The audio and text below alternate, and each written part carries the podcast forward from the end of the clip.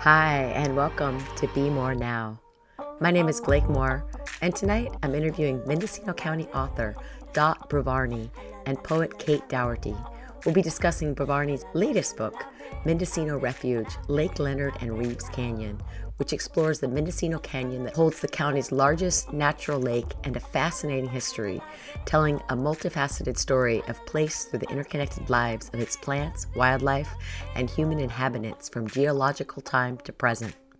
So, before I bring up the interview we had earlier this week, I'd like to tell you that historian Dot Brovarney, Masters in Arts, writes about the connections past and present between humans and the natural world she published The Sweet Life Cherry Stories from Butler Ranch and co authored the award winning Remember Your Relations The Elsie Allen Baskets, Family and Friends, chronicling the lives and art of native Pomo basket weavers.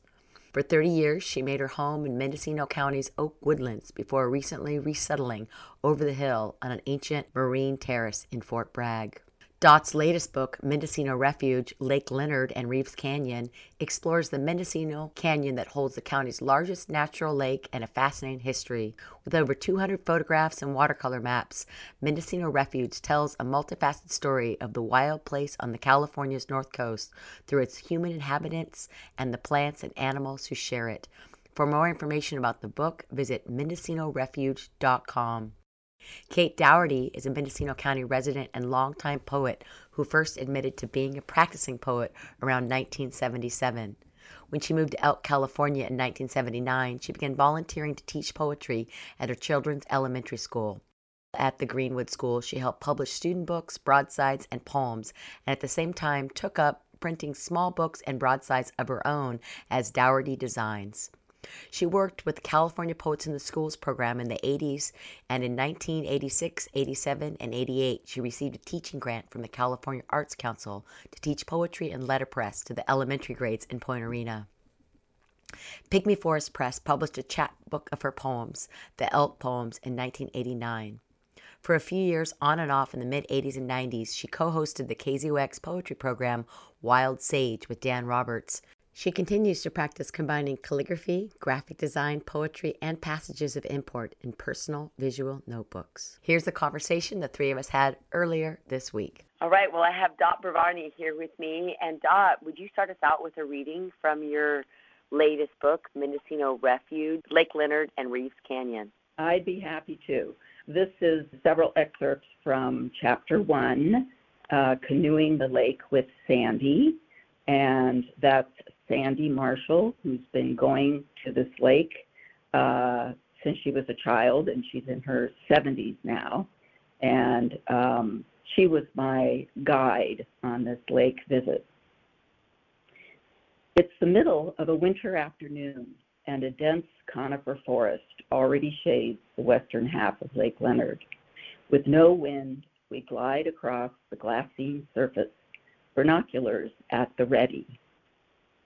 We follow in the paddle strokes of Una Boyle, the Lady of the Lake. Una spent three full decades, 1921 to 1952, and many childhood summers at the lake beginning in the 1890s.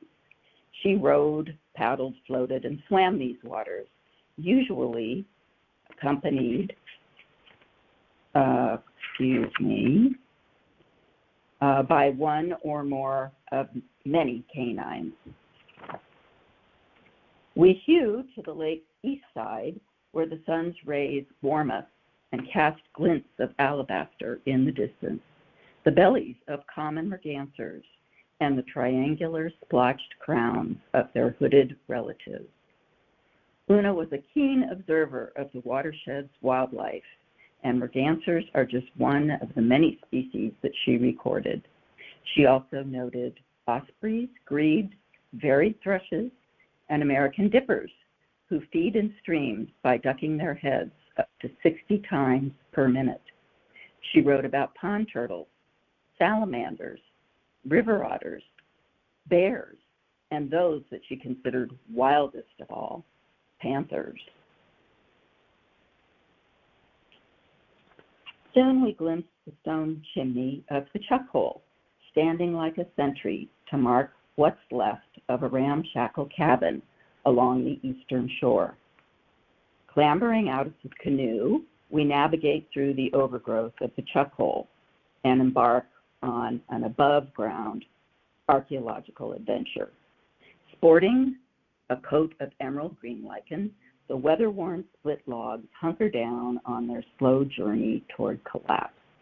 The most exciting discovery for us might seem ho hum to others a couple of old wood burning stoves that we find sitting outside the chuck hole. We believe that we have found Mrs. Rohr and her daughter Aurora, both appropriately named with a healthy dose of humor by Una Boyle decades ago. Missing parts and rusting in old age, the two have been cast out of the home they once served so well. Mrs. Rohr and Aurora, once robust and productive, now exist only in memory and imagination. We must paddle harder as we head back into a wind that has picked up as it does most afternoons on the lake.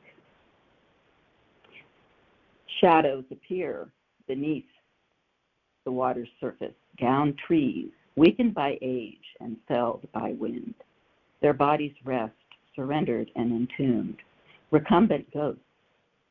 But in fact, they live on, supporting life in the lake as habitat for many species. Underwater, they provide nesting places for bass, spawning spots for various fish, and sheltered spaces for tadpoles and for salamanders to lay eggs. Above water, their exposed trunks provide beaches for wood ducks and pond turtles to sunbathe. As we approach the north shore, Sandy mentions that a ridge to the east had slipped thousands of years ago and dammed an ancient creek, creating the lake. I marvel at the enormity of it all, this massive shift of earth, and how it transforms the landscape. Today, atop this immense, immense swath of displaced land, a few houses sit, fronted by a small fruit orchard and the lake, all cradled by stands of bay laurel, Douglas fir, and old growth coast redwoods.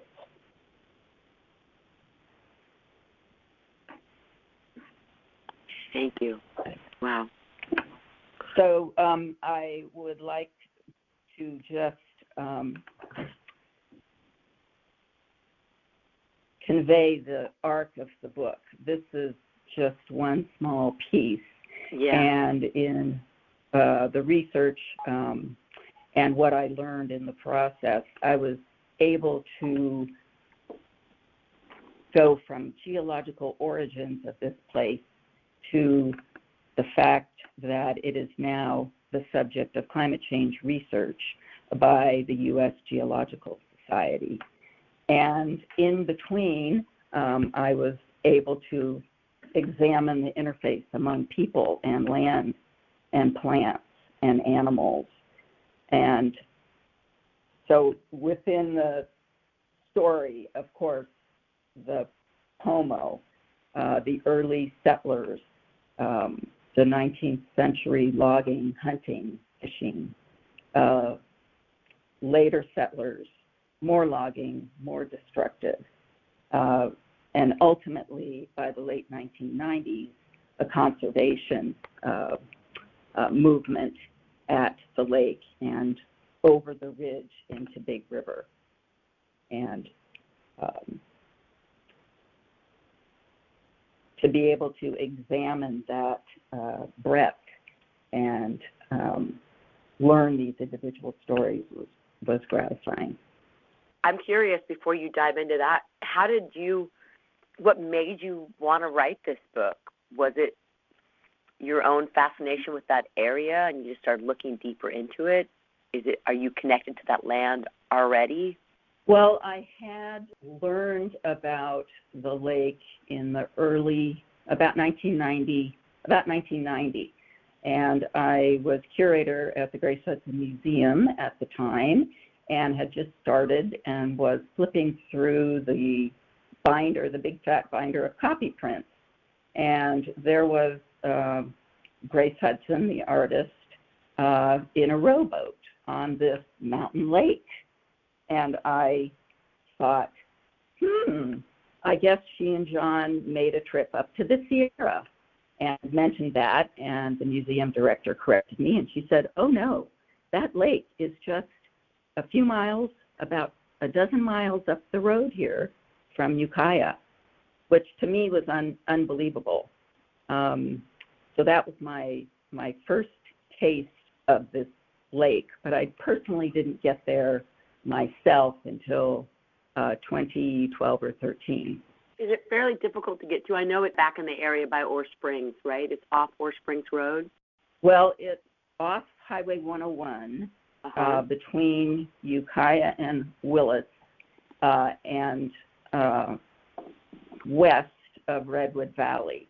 And it is a long, winding road through a beautiful uh, canyon uh, with uh, probably mostly second growth redwood uh-huh. and Doug fir. Uh, and it takes a good bit of time to get there. There are lots of chuck holes, which is how Una came up with the name for that cabin I was describing. Um, the crow flies, it is near Orr Springs, right? And the lake itself is situated right up against the ridge that separates the Russian River watershed from the Big River watershed. And yes, as the crow flies to the south, Orr Springs is quite close. In fact, I think it's maybe two miles. But you can't access it Orr Springs Road. You have to access it differently. Um, I think if you went from Orr Springs Road on a horse, you might be able yeah, to exactly. there. Walking or some other way, but not by not via vehicle. Greenfielders used to, and some still do, hike overland to the lake. But I, you know, I need to add at this point that it is privately owned. So even oh, yeah. if you were you were to drive um, up the road through the chuck holes, you're going to come to a locked gate. Um, but the beauty of the place is in that it there are large houses there, and the owners, the family that owns it, the Dakins, do make the houses available for rent. And if you have enough friends, you can actually get a pretty good deal uh, because of the, the size of the houses. So there is access to it, and the Native Plant Society and some local groups do occasionally uh, open up hikes there. So you found it, you discovered it. What inspired you to write the book? Well, the book, we would fast forward to 2014, and I got an email from Nancy Hensley, who um, had encountered a gentleman on Reeves Canyon Road, and they realized they both knew the same woman, Hazel Putnam, and that gentleman had been her caretaker uh, in her later years in the canyon. And Nancy found out that he had been given a trunk by a family member after her death. And Nancy was so excited because she had um, taken writing lessons from Hazel and was thinking about her um, as she uh, journeyed up the canyon. And they made an arrangement whereby he uh, loaned the trunk for her to her to go through. And when she went through it, she was so struck by the richness of the material in there and felt that it was something that, you know, our local community uh, needed to know about because it was an important and interesting chunk of our history. And so she got my name as a historian from uh, my friend Dorothy Gale and emailed me and asked me if I would come and look at it. So I drove down to her place in Hopland, and I was just stunned. I mean, this trunk has Hazel Dickinson Putnam's entire life contained in it, um, going back to you know her uh, Midwest ancestors and uh, genealogy. But what I felt was most um, significant for Mendocino County to know about uh, were the photographs. She had uh, lots and lots, oodles of um, snapshots of the canyon beginning in the early 1900s and in the teens, the 20s, 30s, into the 40s. And the scope of the images really provided just an incredible visual documentation of not only the canyon but the lake uh, at the same time. So Nancy said to me, I went back actually, I was so impressed that I went back twice to document the collection. And finally, when I had everything that I felt was important to, to note down, she said, well, well, so what can we do with this? How can we, you know, share it or make sure it gets out there?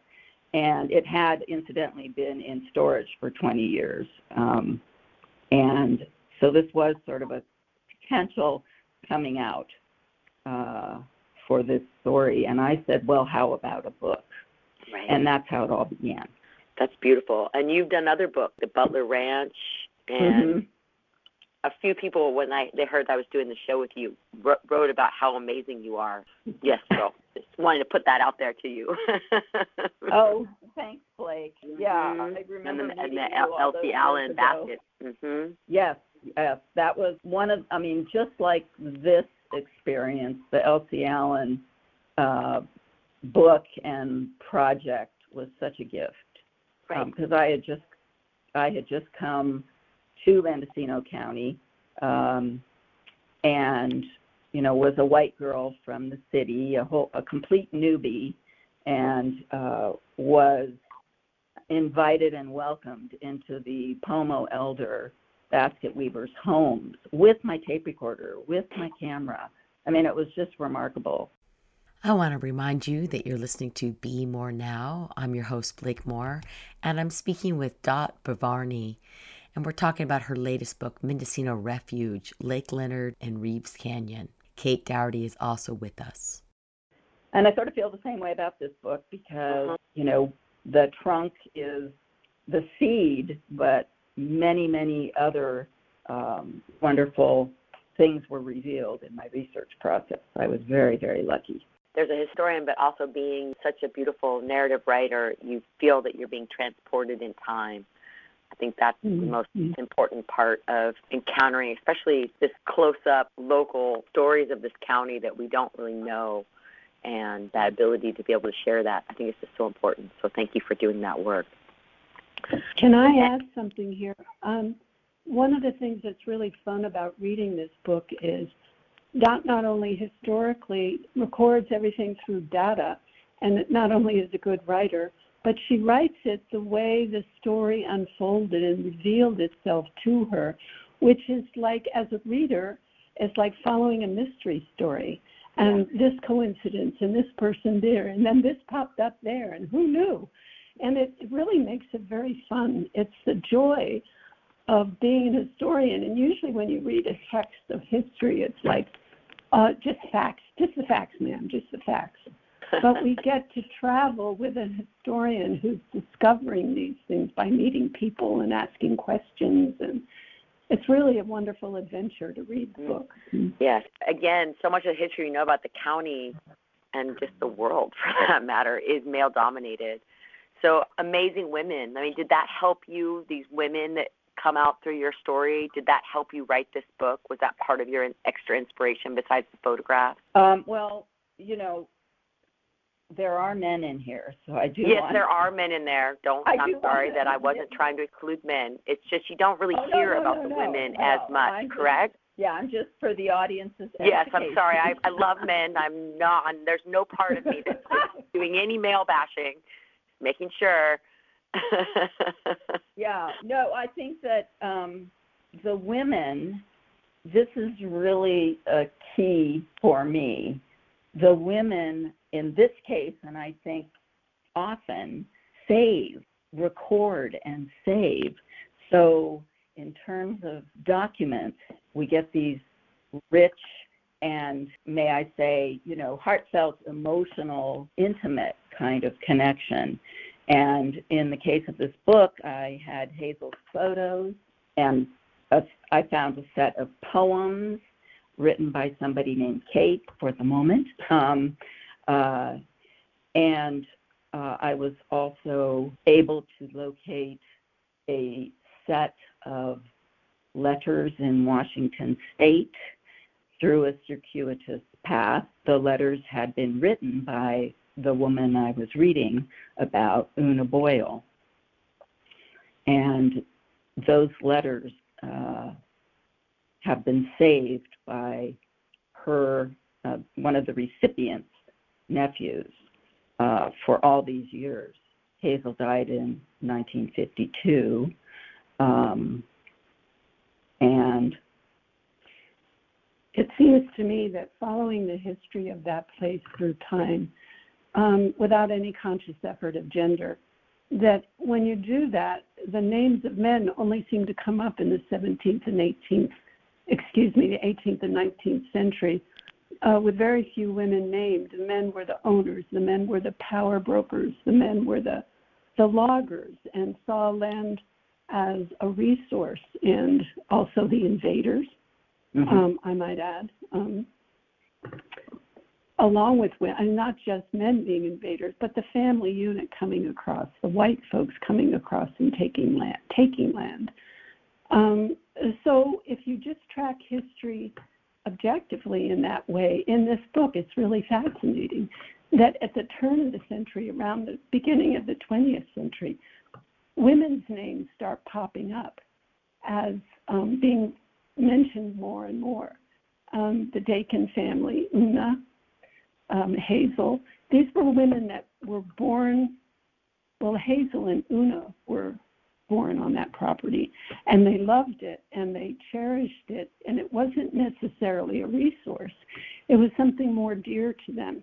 And consequently, and through the luck of who Una sold the land to, the family that bought it, and their, how shall I say, their view of property and land and beauty and resource had the good fortune, that land had the good fortune to be taken over by stewards of the land.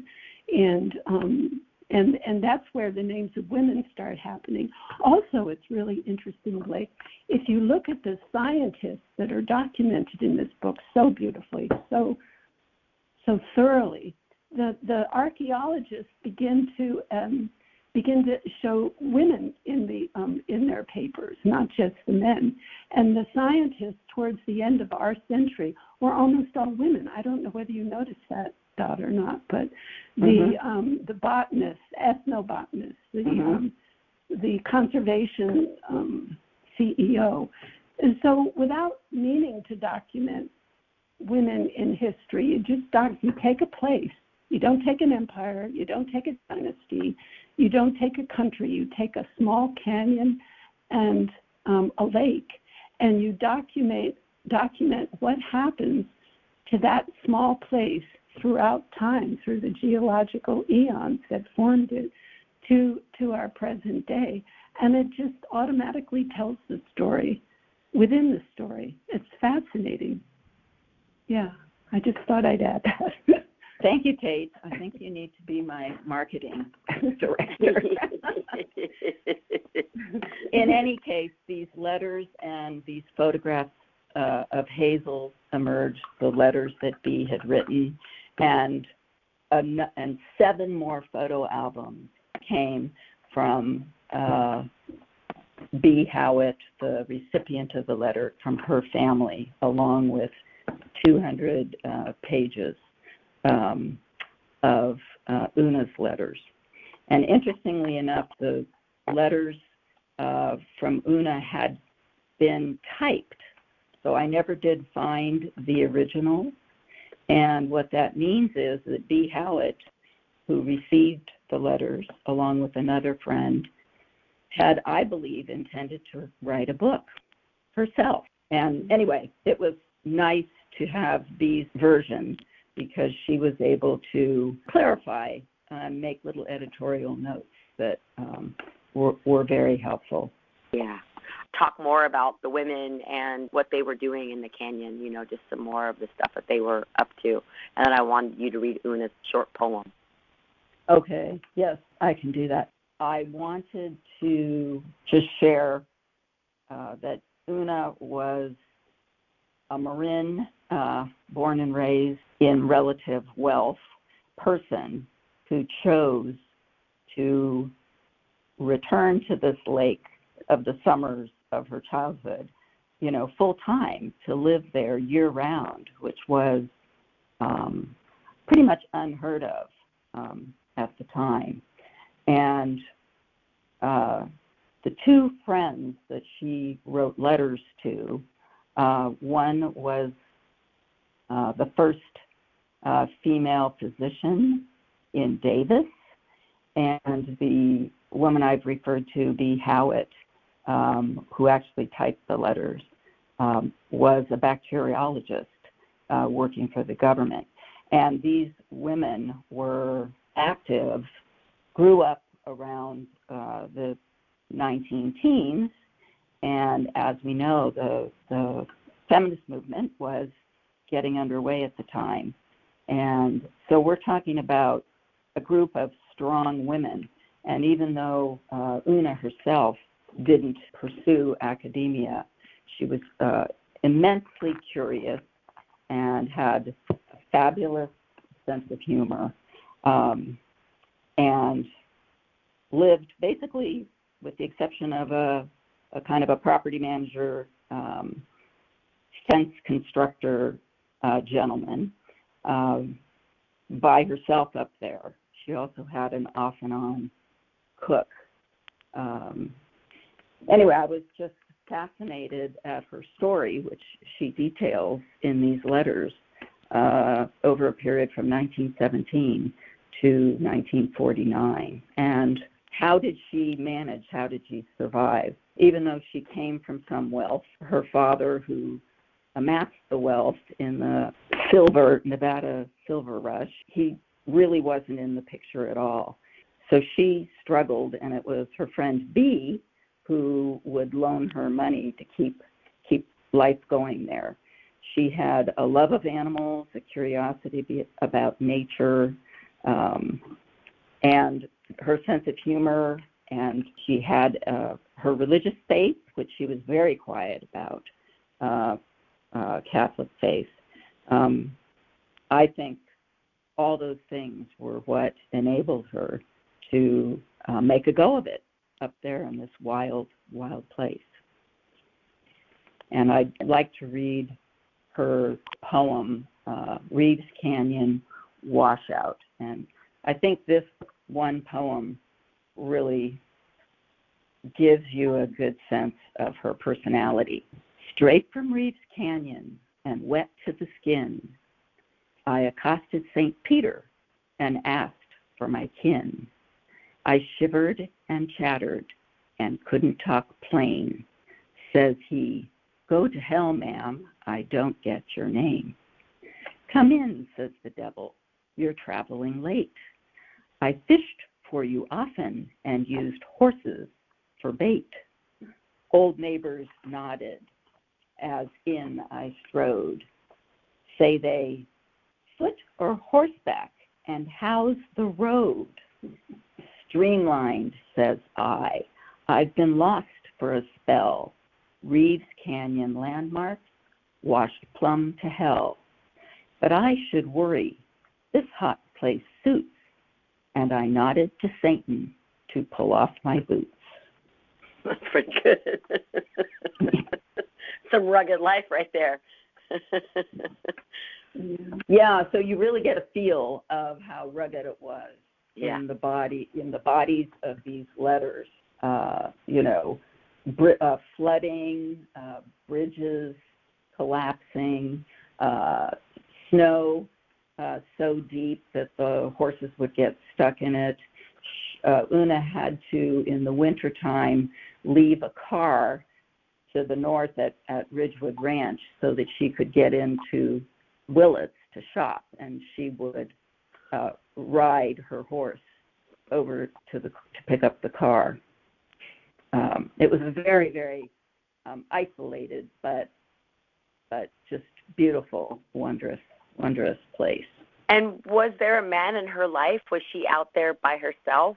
My sense of it, as I was reading through the letters uh, the first time, was that she was an independent person. She was stubborn, comfortable, I think, in a lot of ways, being surrounded by uh, nature, wildlife, her animals. She called her uh, collection of animals uh, the Boyle Zoo. Uh-huh. Uh, she had practically every animal you can imagine. She did marry, right? And anyway, yes, so I thought, you know, this is one independent woman. Yeah. This is so cool. And, but guess what happened? Uh, when What she happened?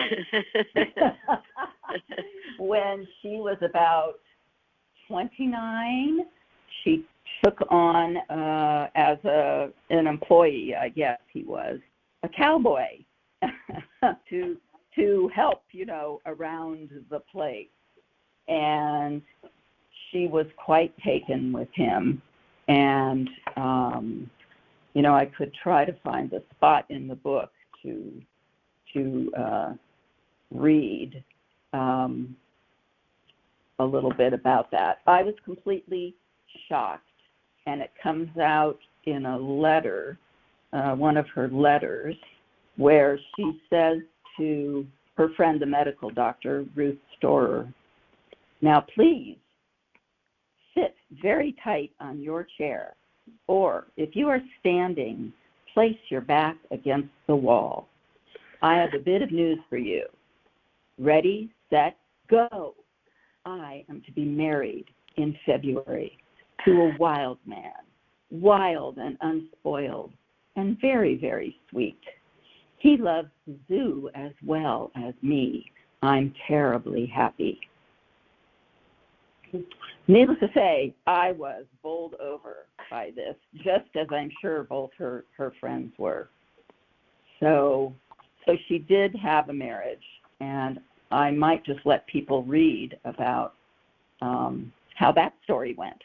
That's great. So that's a good example of how you said you're going through the research and then you're discovering these pieces that you you didn't expect to find. So it was a bit like a treasure hunt where you're uncovering a life. And in that, you know, you had this one vision and then it makes sense though that it would have to be a wild person who'd want to be out there with her. indeed, indeed. Yeah.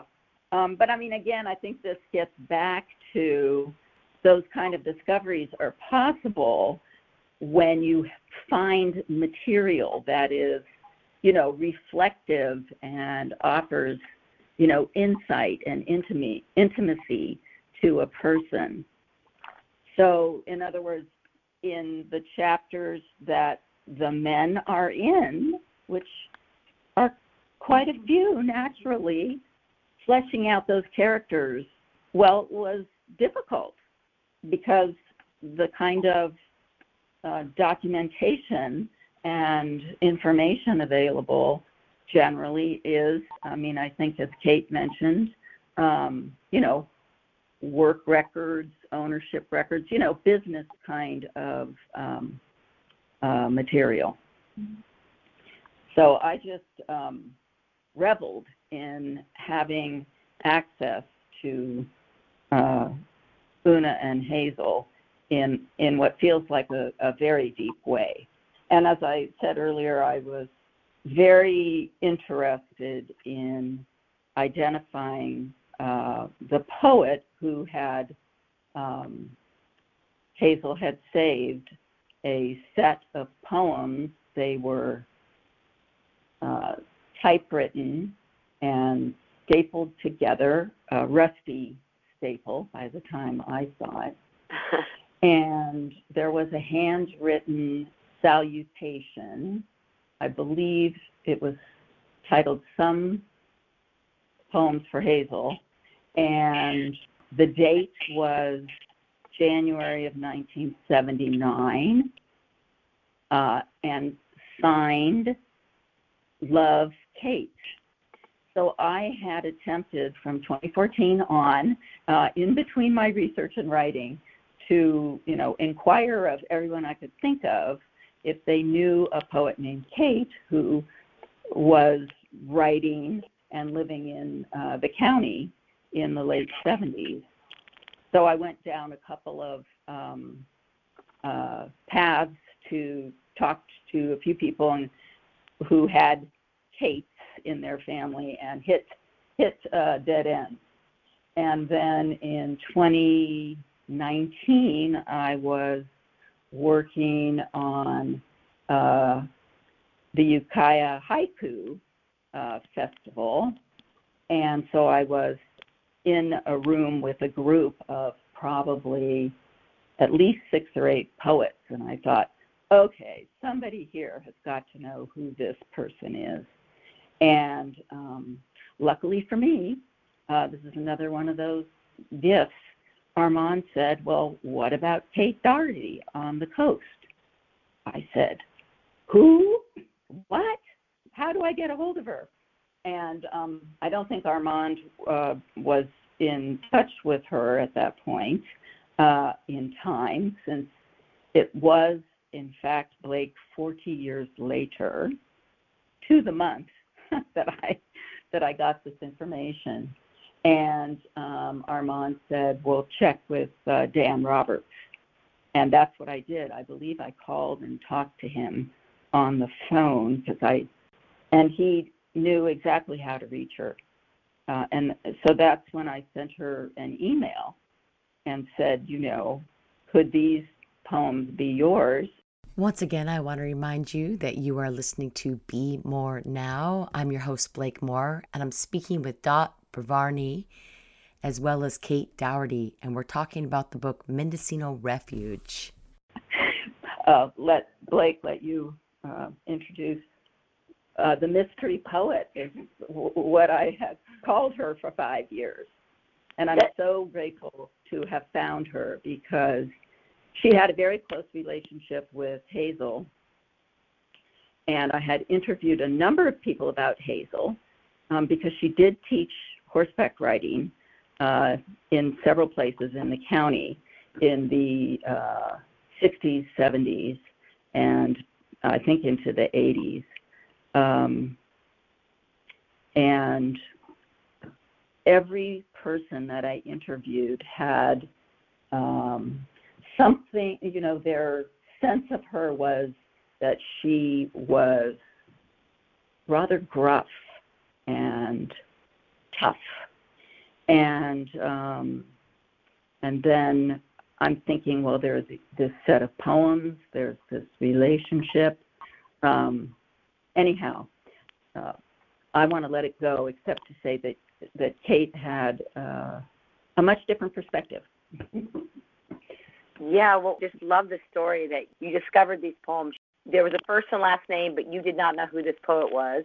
And through the incredible Mendocino no. County Poet Network, you know, Armand Brint, and then you had Dan Roberts, and you're at the Ukiah Haiku Fest, you find these, you figure out who she is and you reach out to her. I have heard of Kate, but it's pretty exciting because Kate, I know that you moved here in 1979 is when you came to Cove. You started teaching at the elementary school in Elk, right? And then you helped with letterpress yeah. at the Greenwood School and publishing books and broadsides, and you got involved with California Poets in the Schools.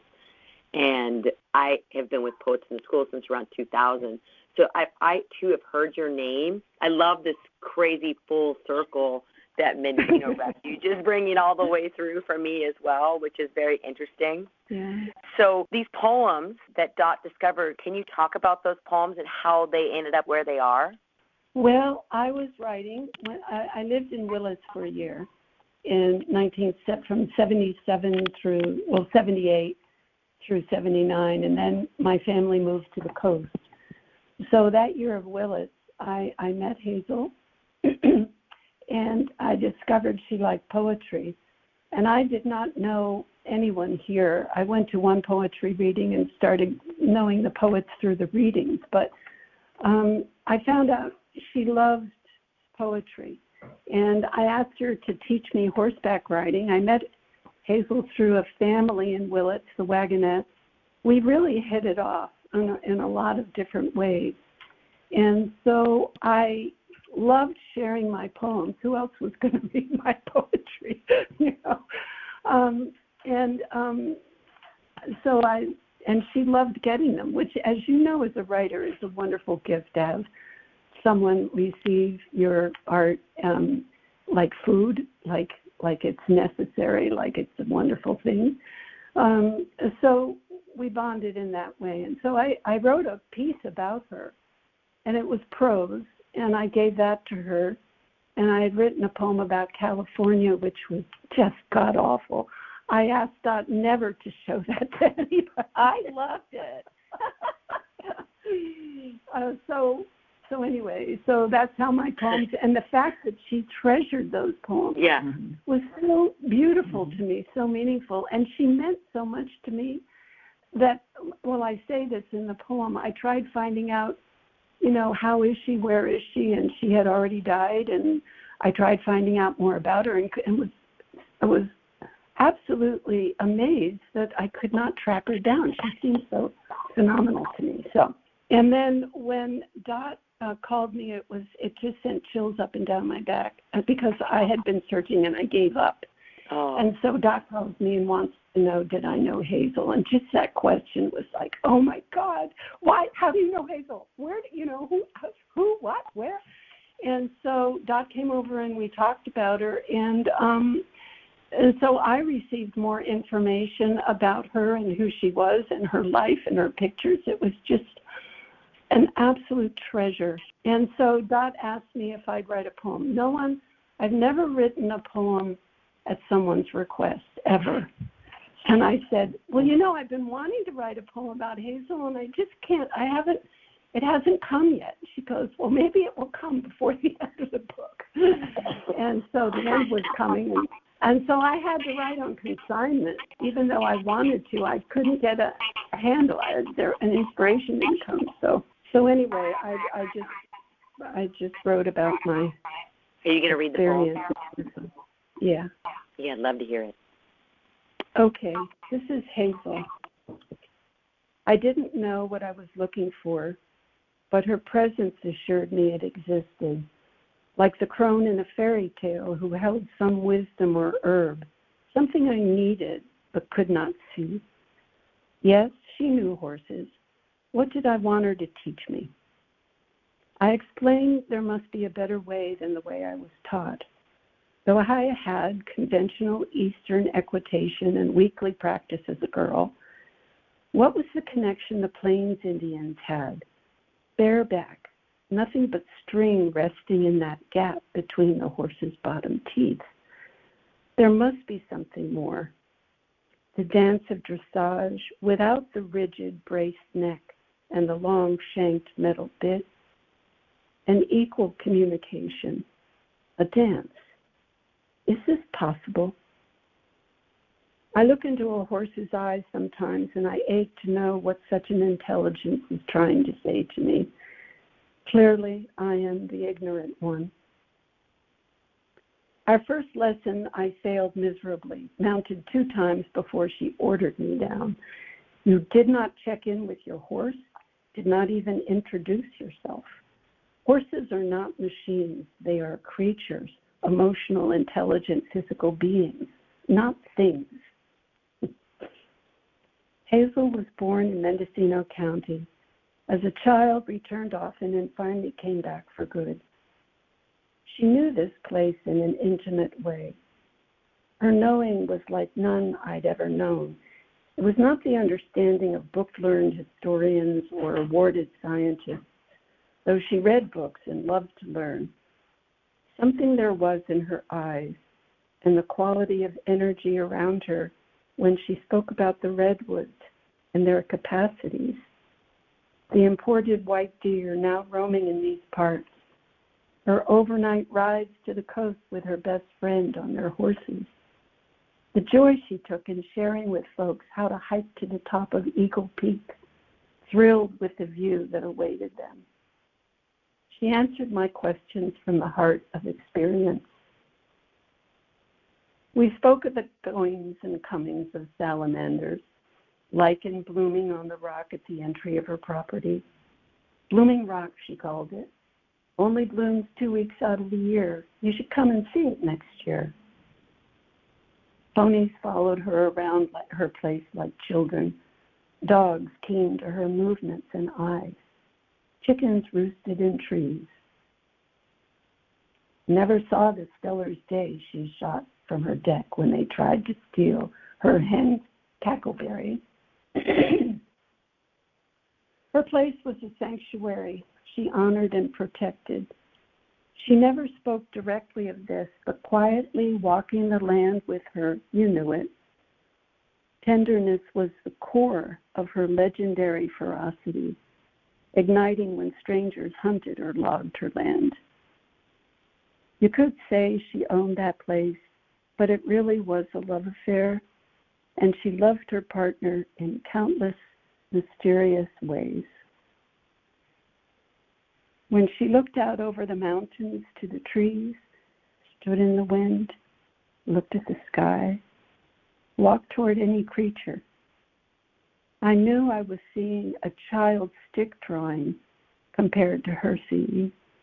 Decades later, I searched to find more about Hazel and could find nothing, not even online. What was I looking for? How could there be nothing left behind about this woman? And then she came back to me. Forty years later, someone wanting to know more about Hazel Putnam, to know more about Lake Leonard, to know more about Mendocino County. Was I the poet Kate who had given Hazel some poems in 1979? How did you find me? Well, there is this trunk that belonged to Hazel Putnam. And now I wonder could it be Hazel was showing me how to love our earth, unaware of any doing on her part or mine, more a transmission, participation in never ending, ever evolving, multi layered Gaia consciousness. I asked for horses, and she gave me the center of the world below Eagle Peak in Mendocino. Thank you. You're welcome. I imagine that is in the book. So you wrote that for the book and to bring it's that. It's not only in the book, Blake, but Teresa Whitehill designed this book so beautifully. And she she's a good friend. She's a poet, and she laid this out, this poem out in a way that a poem has never been published. It's just gorgeous it's another thing that just brings tears to your eyes. It's just so amazing. Yeah, it's in the book. Mm-hmm. I love mm-hmm. that we have such a rich group of incredibly talented. I mean, I just had Teresa and Felicia on my show with Sydney last mm-hmm. last month, and with heavy lifting, and got to go and see their presentation at the Coast Community Library. And I know you just presented. Do you have presentations coming up? Any more? Uh, I went to the I went to the opening. Yeah, it was transformational for me. You know, I told all my friends in the Bay Area the date where she they're going to be doing that showing in Berkeley. Oh, yeah, amazing. it was phenomenal. Yeah. yeah. So so we are running out of time, and I want to make sure that everybody knows how to how to find you, how to get the book. You know when you're going to be presenting because you you too are doing public presentations. What's next in that way? Well, I first want to, before I forget, give out my uh, the website for the yes. book because that details upcoming events as well as where which bookstores are stocking the book. So it's uh, www.mendocinorefuge.com. Okay. And I'm hoping to do a presentation in Willits over the summer, but it hasn't been scheduled yet. And I'd like to do it with the artist Linda McDonald because she actually came up to the lake with me and uh, made several paintings which appear in the book. In September, I'll be doing a presentation at the Grace Hudson Museum, uh, and both of those are you know, dates to be announced. Okay you know, I just want to add, I think, in terms of the community, I couldn't have done this book without help and input from a whole range of people. And I'm not going to name them all because there are too many, and of course, they're in the acknowledgments. But botanists, geologists, painters, photographers, poets, they all contributed and and generously. I'm, I'm just so grateful.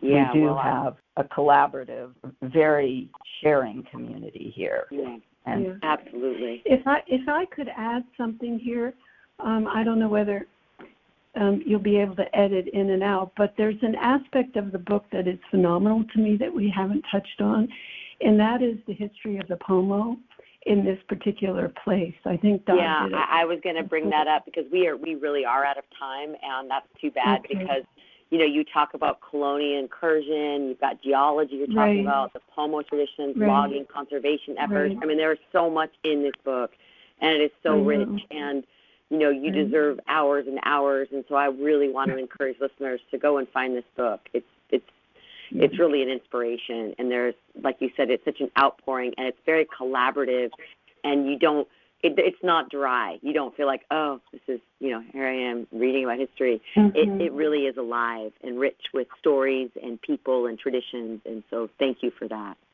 Um, I think you know the book is very complex, and so winnowing and boiling it down to 40 minutes just you know is overwhelming to me in some ways.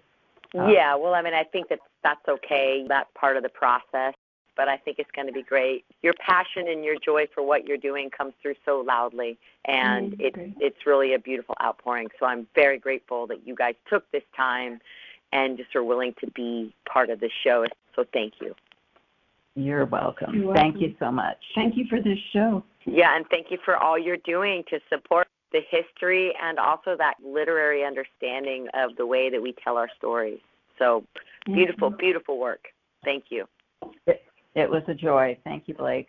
mhm And that concludes my interview with Dot Brovarney and Kate Dougherty talking about Mendocino Refuge, Lake Leonard, and Reeves Canyon. Well, thank you all so much for listening tonight, and I hope you have a beautiful evening and enjoy spring. Get your gardens in and eat from the ground from this beautiful earth that is Mendocino County. This has been a production of Mendocino County Public Broadcasting, KZYX Philo 90.7 FM, KZYZ Willits and Ukiah 91.5 FM, and Fort Bragg at 88.1 FM. You can find more content like this on our website at kzyx.org and consider donating by clicking the red donate button in the upper right corner. Thank you for listening.